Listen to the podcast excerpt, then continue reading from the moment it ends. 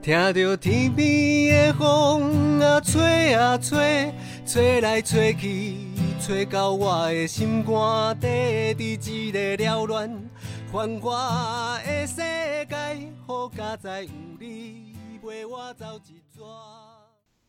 大家好，我们是是在 Hello 我是桑尼老师。我是 Emma，诶，上一次其实我就已经跟那个亚历山大还有借问一下，我们就已经录了一集啦。今天本来应该是要 Emma 自己录一集才对。Oh my 啦，一个人录很无聊哎，好啦好啦，我今天就来帮你录。谢谢珊妮老师。那今天呢、我们就是想要跟大家聊的是说，其实我们做老人服务，我们真的有发现说，长辈他们那个世代跟我们现在的这个世代，其实真的有很大的不一样。然后我们会需要蛮花时间去了解说，诶，他们那个时代的呃背景啊，或者他们经历了哪些事情，才能够理解说，哦，原来现在他们是这样子的。那其实我觉得也不光是工作上，我们生活当中其实也是啊，因为我们会跟我们的父母相处，或者是跟我们的公婆相处，其实也遇到像这样不同世代之间很大的差异的地方。对，没错，就是所以其实我们是需要理解的。那我就想到之前呢，我们有一个据点的长辈，他一直就是在据点里面就会希望说啊，小孩子都不赶快生小孩呀、然后就说哎，小孩子就是一定要有小孩，这样整个家庭啊才会圆满啊。那后来呢，家人其实有委婉的，就是跟这个长辈说啊，媳妇就是身体不是很好，所以就是要先调养身体啊。结果我们那个据点的长辈他就说，哎啊，既然知道要结婚生小孩，啊，结婚之前就应该要先照顾好自己啊。啊，他本来就应该有照顾好自己啦，只是说他可能后来才发现说，哦，原来生小孩可能就是更需要照顾好自己的什么什么部分。像我自己也是啊，我可能就是结婚后，然后准备要生小孩，然后才知道说，哦，要注意哪些事情，或是我可以补充哪些营养品啊。所以他这样说，其实就是很不公平。对啊，然后结果因为生小孩的这件事情啊，他把那个家里面的关系啊，哇，弄得乌烟瘴气这样。那长辈他就一直不开心，那小孩怎么不赶快生小孩这样？然后儿子跟媳妇啊，又一直没有办法谅解爸爸，他们一直催促，一直催促这样。那其他的家人啊，卡在这两个中间，哦，真的是非常的尴尬。那其实我们也知道说，对长辈来说，就是生小孩，它是一个很重要的传承啊，要开枝散叶啊，要延续香火啊。真的，就是长辈他们好像都会觉得说，一个家就是你结婚后，你一定要有小孩才叫做圆满，而且一个还不够哦，你要两个才有伴，不然就是要生三个，直到有男生 才才叫做好这样子。哎、也不一定啦，因为你知道我生了两个儿子啊，我爸到现在才会问我说，哎、要不要再生一个啊？生个女儿嘛？天哪，你说已经两个了，还要第三个？对，真是对。那其实反观我们自己来看，就是生小孩的责任啊非常重大，就是真的。嗯，不管是在教养上面呐、在互动上面呐、哦，那个费用其实真的是很可怕，要考量的实在是太多了啦。对啊，光是教养的方面啊，其实我们就是就会很慎重，然后去想说，哎，我到底要怎么教他才是比较好的，对他来说是正确的，是好的。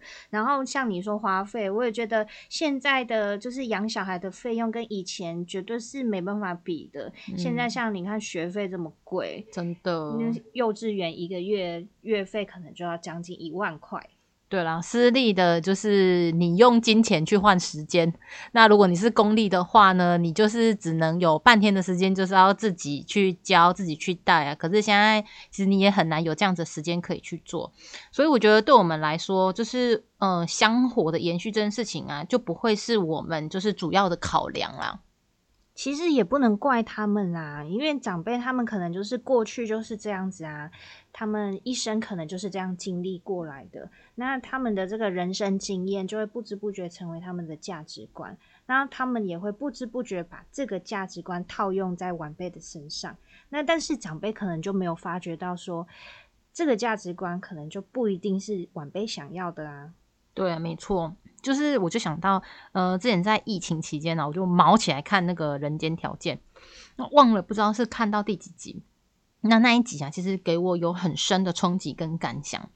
就是我嗯，回过头去看我爸，就是我也觉得说，诶，上一代在生养小孩，其实他们耗尽了他们一辈子的努力，还有资源，就是整个的想望都在小孩的身上。那所以他同时也会把他自己觉得很成功的经验，就是哦，不断不断的告诉小孩，一直的诉说。那对小孩来说，可能就会觉得很啰嗦啦。那爸爸妈妈就会希望，诶，他的孩子啊，可以成龙跟成凤。那这背后其实是希望孩子他可以不要像自己一样，就是一辈子都很辛苦，一辈子都在看别人的脸色啊。那所以呢，自己如果有什么好的，他就会希望小孩子他可以学起来，然后复制贴上在他自己的人生上面。那有什么不好的呢？就会希望诶小孩子就可以避开这样子。有什么缺乏的呢？就希望小孩子呢可以源源不绝啊。然后有什么遗憾的呢？就希望小孩子啊他可以成就啊，可以满足。但是其实他们好像也是好意啦，哦。对啊，没错，嗯，只是说他们所觉得的好，就不一定是孩子觉得的好。那他们的遗憾是不是真的就是孩子的遗憾？可能也不一定。对啊，没错。然后，所以你反观来，我们自己在看生养生养小孩这件事情上面，我觉得我们这一个世代啊，其实都会很关注，就是自我的部分。你会去关注我自自己有什么样子的需求，然后自我的认同、自我的成就、自我的成长。所以我们也很希望，就是我们的下一代，我们的孩子可以保有他们自己。所以好像我们就比较不会有像上一代这样子移转的状况。真的诶，我觉得好像就像有一本那个畅销书，它就是在讲说，你的孩子不是你的孩子。对，没错。就是这好像就是两个世代对于亲子关系的不同诶，因为上个世代他们可能就是只是承袭诶，他们的长辈怎么教养孩子，他们就这样教养他们的孩子。但是我们这个世代，我们就会去思考说，诶，我们觉得我们跟孩子彼此之间其实都是独立的个体，那我们可能在他生命当中的角色，可能就只是陪伴这样子。对啊，以前的讯息其实接收的很贫乏啦，多半都是从上一代下来延续的。那在我们这一代来说的话，我们的接收资讯的接收上面其实是比较广、比较快的，所以我们就会有我们自己在教养上面的一些想法。那诶，你也知道，就是我结婚之后，就是跟我的公婆一起住啊。那其实老实说，一开始真的很不习惯，因为毕竟我从大一开始之后，就是都是自己住在外面哇，所以其实住在外面七八年的时间呢，突然就是要跟一大家子一起住，而且还不是像室友那样子的关系哦，不是平行的哦，吵架也没关系，而是有上有下，然后有平行的这些互动的关系，就是比较敏感的。老实说，那我觉得不光对我自己来说，就是对他们来说，就是他也需要去适应跟磨合。哎，那你们家这样总共住了几个人？好，十一个，十一个，几个大人？呃，七个大人，四个小孩。哇，那真的超多的！你从自己一个，或是就是有室友，然后到全部家人住在一起，那真的是很不一样。对啊，十一个，哦，不简单。我都想说，哦，家到现在没有垮掉，也真的是蛮厉害的。我们家小孩还小的时候啊，就是常常半夜啊都会哭闹不休，这样，那我们就想说，诶，会不会是肚子胀气呀？就拿胀气膏啊帮他按一按啊，然后希望他可以顺利排气，比较舒服，比较好睡觉。啊，可能是哭闹的声音太大了。隔天呢，遇到我公婆的时候呢，哎，还来不及说，哎，妈早安的时候，他马上就说，哎，小孩子怎么哭成这样子？哎，我靠，刚呢，公婆也会耶，只要就是小孩他前一天真的就是哭比较久的话，隔天真的马上看到那个公婆的时候，第一句话就会直接问说，阿张一系列靠醒。哎呀，然后接下来就会说，哎呀，靠干呢吼，一定去惊到啦，带去阿祖下收惊这样，然后我们就要带着孩子去阿祖那里。那其实基本上，如果是对孩子好，我们也都蛮愿意去尝试的啦。虽然那时候心里面都会想说，啊，他就胀气，也不是什么太大的问题，这样，而且擦完胀气膏也就睡了啊。可也知道说，哎，他们从小就是在那样子的环境跟文化当中长大，所以他们会用他们很直觉、很直观的方式来处理。嗯，那我觉得对我们来说，反正就是当做带他们去给阿做看看、玩一玩啊。如果可以让长辈放心啊、安心啊，多走几趟是也没关系啦。啊，你就真的就是之后他如果说啊要去休假，你就真的都带去休假吗？哦，对啊，因为想说，哎，你有休假过吗？嗯，小时候有。就是修干，他就是拿那个香嘛，就在你身上比划一下，嗯然后念念有词这样子。那我想说，反正他也不是吃进去肚子里面的，就觉得好像也没差这样。嗯所以后来举凡就是晚上有哭闹，隔天我们第一件事情就是带他去阿周那里修干。嗯，也对啊，可能这样就会让公婆他就很就会很放心，就不会再多说什么。对，那就在看完《人间条件》之后啊，其实我觉得对上一代的很多的想法跟坚持啊，好像也可以比较能够理解他们的很多的观念呢、其实都是在那个时间点、那个环境之下，就是被养成、被塑造起来的。就像我之前呢、有听到呃一个 podcast，它里面在谈说，就是印度啊有很多的那个童婚，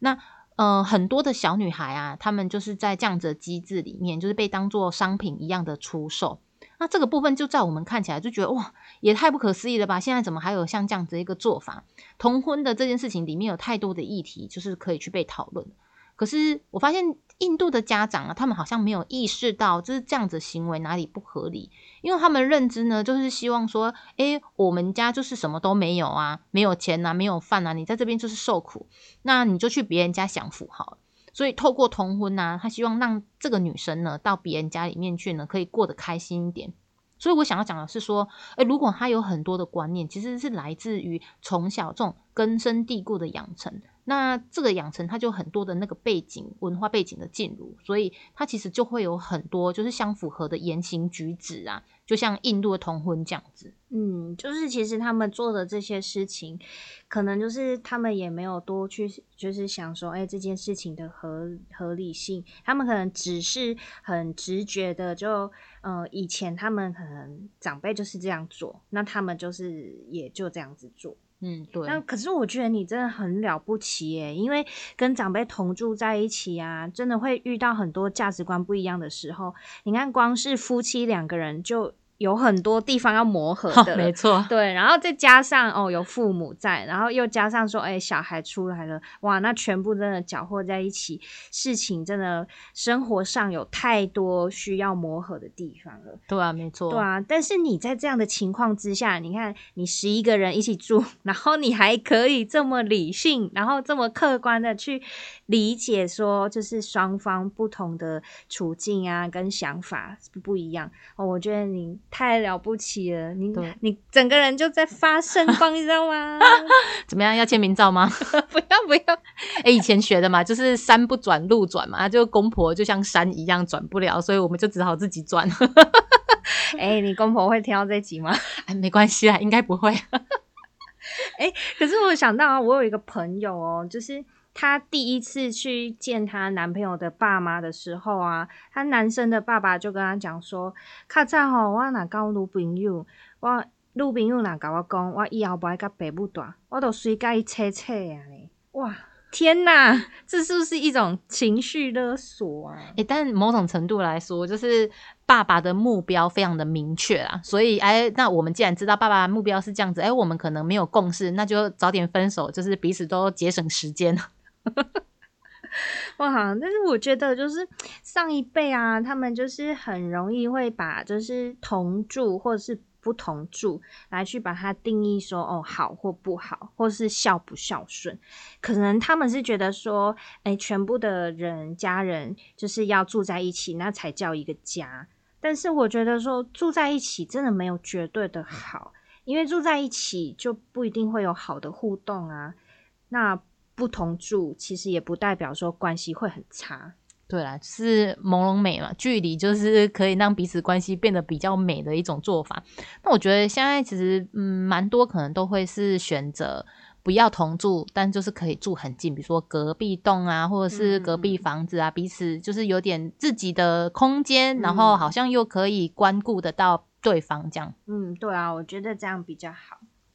那另外我也想到说，就是上一个世代啊，他们会把孩子的生活视为是自己的责任，即使孩子他已经成年了，也是一样哦。我身边就有一个朋友，他是男生，那大学的时候他就去网咖打工，那网咖打工其实就很正常啊，比如说去哪里打工，去哪里打工这样子。可是哦，他父母一听到他在网咖打工，立刻就直接从台中开车杀去台北找他，就只是为了要他立刻离职，然后不要在网咖打工。他们可能是想说，哎、他去网咖打工可能会变坏啊，或者是怎么样。但是殊不知，他小孩才是那个在网咖作乱的那个人，好吗？他们家的小孩就是让爸爸妈妈有刻板印象的，就是这个模型。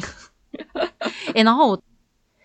刚刚讲到说，把孩子的生活啊当做是自己责任的这个部分呢、其实我也是心有戚戚焉呢。我婆婆啊，她之前就跟我分享一个她的经验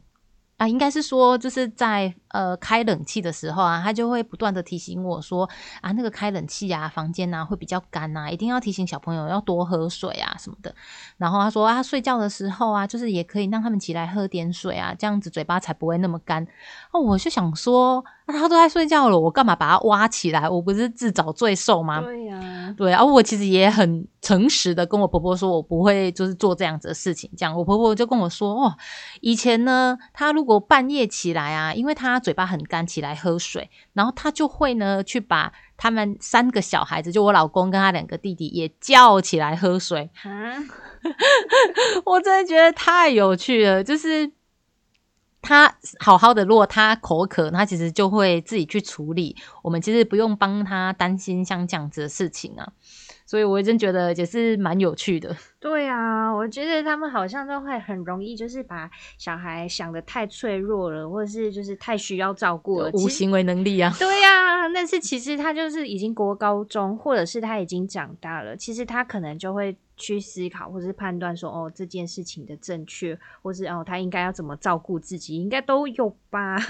对啊，没错，对啊、太夸张了。然后另外，我觉得就是他们也会蛮想要，就是去影响呃呃，就是晚辈的职业。哦，没错，对，就是比如说，嗯，你可能就是要读什么科系啊，你要做什么工作啊，会比较有成就。你要是师字辈的啊，你要是医师啊、老师啊，就是当过年过节，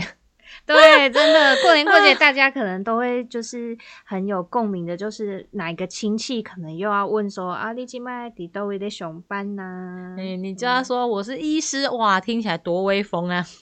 不然就是要说我现在读台大。对对，没错没错，真的，但是现在职业好像真的没有绝对，因为现在的时代真的跟过去的那个时空背景是不一样的。没错，嗯，然后像就是我们现在虽然我们可能就是都是社工啊，或是什么企划，但是我们身边也很多朋友、同事，比如说他自己还有一些专长啊，或者是他自己有一些斜杠。就对比如说啊，我们就会说，哎、他是被社工耽误的，魔术师对，或是什么呃设计师，或是 就是民事歌手八点档的演员，对，或是歌手之类的。那其实我们就发现说，职业也不是绝对。如果他有一个他也喜欢的事情，然后他去去把它钻研，或是把它做得很好，其实就也是很棒的成就啊。哦，对，没错，是说哈，我觉得长辈要跟晚辈分享这种事情，其实是可以比较委婉的，然后频率不要太多的啦。因为我就想到以前呢、啊，我记得我小时候，我爸爸常会跟我分享说啊，哪个阿姨啊，哪个表姐啊，或者是谁啊，谁啊，谁啊，就在当会计师啊，哇，一个月月嗯入十几万啊什么的。那我觉得对我那个时候来说，我是蛮叛逆的啦。我爸越叫我做什么事情，我就越不要做。没错，所以我觉得这个也是引以为戒啊，就是在我们在教小孩子这件事情上面，自己也要忍把持得住，忍住，就是不要不断的碎念，可能会有反效果。真的，就像我儿子一样，你越叫他做，他就越不想做；你越叫他不要做，他就越会去做。对，从小就开始叛逆。对，像个外星人一样。对，哎，说到外星人，我就觉得上一代、上一上一代的人在看我们，一定会觉得，哎呀，你们怎么就是都像这么外星人一样，都没办法沟通，都公不会听呢？嗯，对啊，也是。嗯，以前传统的时代就是呃，一个家庭里面大概就是爸爸在工作嘛，就是男主外啊，女主内。爸爸工作赚钱养小孩，那妈妈呢就在家庭里面就是支撑这些家事啊，跟小孩子的事情，就是分工啊非常的明确这样啊。虽然我们现在看起来其实是呃蛮不公平的啦。尤其我们现在其实大部分的人都是双薪家庭啊，两个人白天都要上班工作，所以嗯、回到家家事呢，它也不再是专属于谁的工作啊，不是都是妈妈在做，包括带小孩其实也是一样，就是彼此都要去承担啊，因为彼此都有出到力嘛，哈。对，那我觉得看在长辈的眼中啊，他明明会觉得说，诶，啊，爸爸怎么可以带小孩？哦，啊，上班回来啊，这样子带小孩，阿姨那我哈抖啦。啊，也不知道他这句话的意思到底是他是心疼他的儿子呢，要下班之后还要这样子哇劳心劳力，还是他看扁儿他的儿子，觉得他儿子在带小孩这件事这件事情上面呢是无没有办法的。我觉得应该比较多是心疼儿子吧，但是他也没有想到说，就是媳妇其实也有去工作啊。对，没错，嗯。那我觉得说，好像以前的家庭背景其实跟现在真的有很大的不一样的，因为以前就真的是就是嗯，可能妈妈她就是一辈子都是为了照顾好家庭。那我也发现说，就是我看到现在很多服务的长辈，其实很多他很容易，比如说在他呃。小孩都大了啊，可能就会面对所谓的可能空巢期，嗯他就会没办法去调试啊自己到底是要做什么，他生活突然没有一个重心，他可能整个人就垮了。对，哦，这真的是蛮可怕的诶，的确是因为小孩子原本就是他生活里面所有的重心呐。当小孩子成家立业离开家里面的时候，其实哇，那个妈妈的那个失落感真的是可想而知。嗯，真的，但是这也是一个很大需要去调试的地方。对，其实大家也都要多留意这个部分啊。嗯，那另外我觉得就是长辈看我们很像外星人的，应该还有包括就是我们现在很多人都会把宠物小狗狗啊、小猫咪呀，就是当成小孩子一样在养。嗯，真的耶，因为以前他们好像就是顶多可能养狗啊，或是养养养鸟啊，或是哦，甚至养鸡、养猪，都是有功能性的。对对对对对，它都是有一个存在必要，可能就是守护家里什么之类。但是现在我们可能去养一个宠物，我们可能不见得会想那么多，我们可能就是真的把它当成是家里的一份子，是家里的一员，然后这样子的爱它，这样。对，这是一个彼此陪伴的功能啊。对啊，那以前呢，我也记得，就是呃，我们家小孩子，就是如果在皮的时候，把阿公就是惹得火冒三丈的时候，他都阿公啊都会说吼，你的是哦，唔去用爬过这样安尼啦。以前小孩子不乖啊，棍子一拿出来，哇，每个小孩子都乖的跟什么一样。那反观现在小孩子，如果调皮捣蛋啊，或者是就是应出应急啊。就是我们好像就不会用这种打骂的方式，通常都会是比如说连说带叫啊，连哄带骗啊，就是花很多时间在跟小孩子沟通，像这样子一个议题怎么样，该怎么该怎么调整啊，该怎么样做。那看在长辈的眼里啊，他一定会觉得我们这样子的方式就是很没有效率。然后而且呢，下一次小孩子一样啊，他还是会固态萌发，然后呢又会把孩子呢给宠上天呐。真的，我觉得就是。像小孩的那种教育啊、教养，也跟以前真的是很不一样。以前他们可能就是真的顶大多都是打骂教育，但是现在我们可能我们也是会处罚，然后我们也会让孩子知道说，哎，什么是正确，什么是不正确。只是我们用的方式，处罚那个方式不是打骂，因为用打骂可能他就只是会怕你在打他，或是怕你在骂他，他是出于可能恐惧。对，但是我们现在用处罚方式可能。还是会让他理解到哦，这件事情是不对的，但是他不是因为出于恐惧你的惩罚，而是他是真的知道这件事情是不对的，这样。嗯，以前就是一大家子，大大家庭比较多啊，所以妈妈这个角色，她其实可能同步还要肩负很多的责任跟其他角色的期待，所以她其实没有太多的时间在孩子教育的这件事情上面啊，所以相对的，他们就会比较需要一个呃快速有效率的方式来处理这件事情，就是不打不成器，棒下出孝子，真的，那就是已经是那个上个世代的那个。背景了嗯，像就是据点长辈啊，也曾经说过这样的话。他说，就是以前他们的长辈跟他们说什么，他们都会乖乖的照做。可是现在他们的晚辈好像不是这样。那我听起来，我就觉得说，嗯，其实可能也不是晚辈不照做，而是可能晚辈他也会去思考说，哎，这件事情他要怎么做可能比较好，这样子。那这样子。感觉下来，长辈啊，他们其实也是在面对他们的上个世代，还有他们现在的下一个世代，在关系的互动上啊，或者生活方面，其实都有很大的差异。长辈他们正在适应说这样的不同。那其实有一些长辈，他可能有办法适应这样的差异，他可能自己有办法调整的话，他可能就比较有办法跟晚辈沟通。或是讨论一些事情，那有一部分的长辈他可能还没办法调整自己，那我觉得其实也不是他们的错，因为毕竟他们可能五六十年、六七十年、八十年，可能就是这样子过来的，要他们调整可能不是那么容易哦。对啊，就是所谓的积习难改。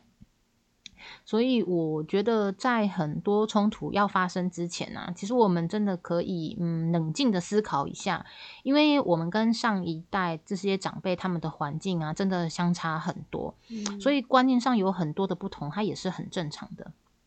所以，呃，不管是对我们自己的爸妈、公婆啊，还有跟我们服务的长辈啊，在相处上面，其实也都是这样子。如果可以有多一点点的，呃，对于彼此多一点的了解的话，我们就可以能够有多一点的，呃，理解。产生的冲突相对的也就不会那么尖锐，或者是难以收拾。嗯，真的，我觉得冲突发生的当下，可能彼此都会有一些情绪，真的是很难免的。那可能就是要在那个情绪啊，你要找一个方法，适当的方法去把它做抒发，可能找一个。呃，人好好的可能说一说啊，哭一哭，讲一讲，骂一骂之类的。对。但是在这情绪过后，然后再去好好的，真的互相理解一下彼此不同的处境啊、背景跟想法。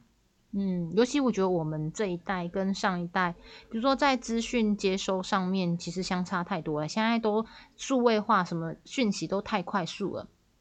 所以我们的讯息其实除了来自上一代之外，还有还是来还有来自很多网络上面的一些专家学者的呃意见给我们参考。那上一代的话，它其实呃它的资讯量太少了，就是呃像前面其实有讲到说，哎，它都多半都是来自上一代的经验跟学习。所以如果可以的话，我觉得我们应该要从我们自身开始。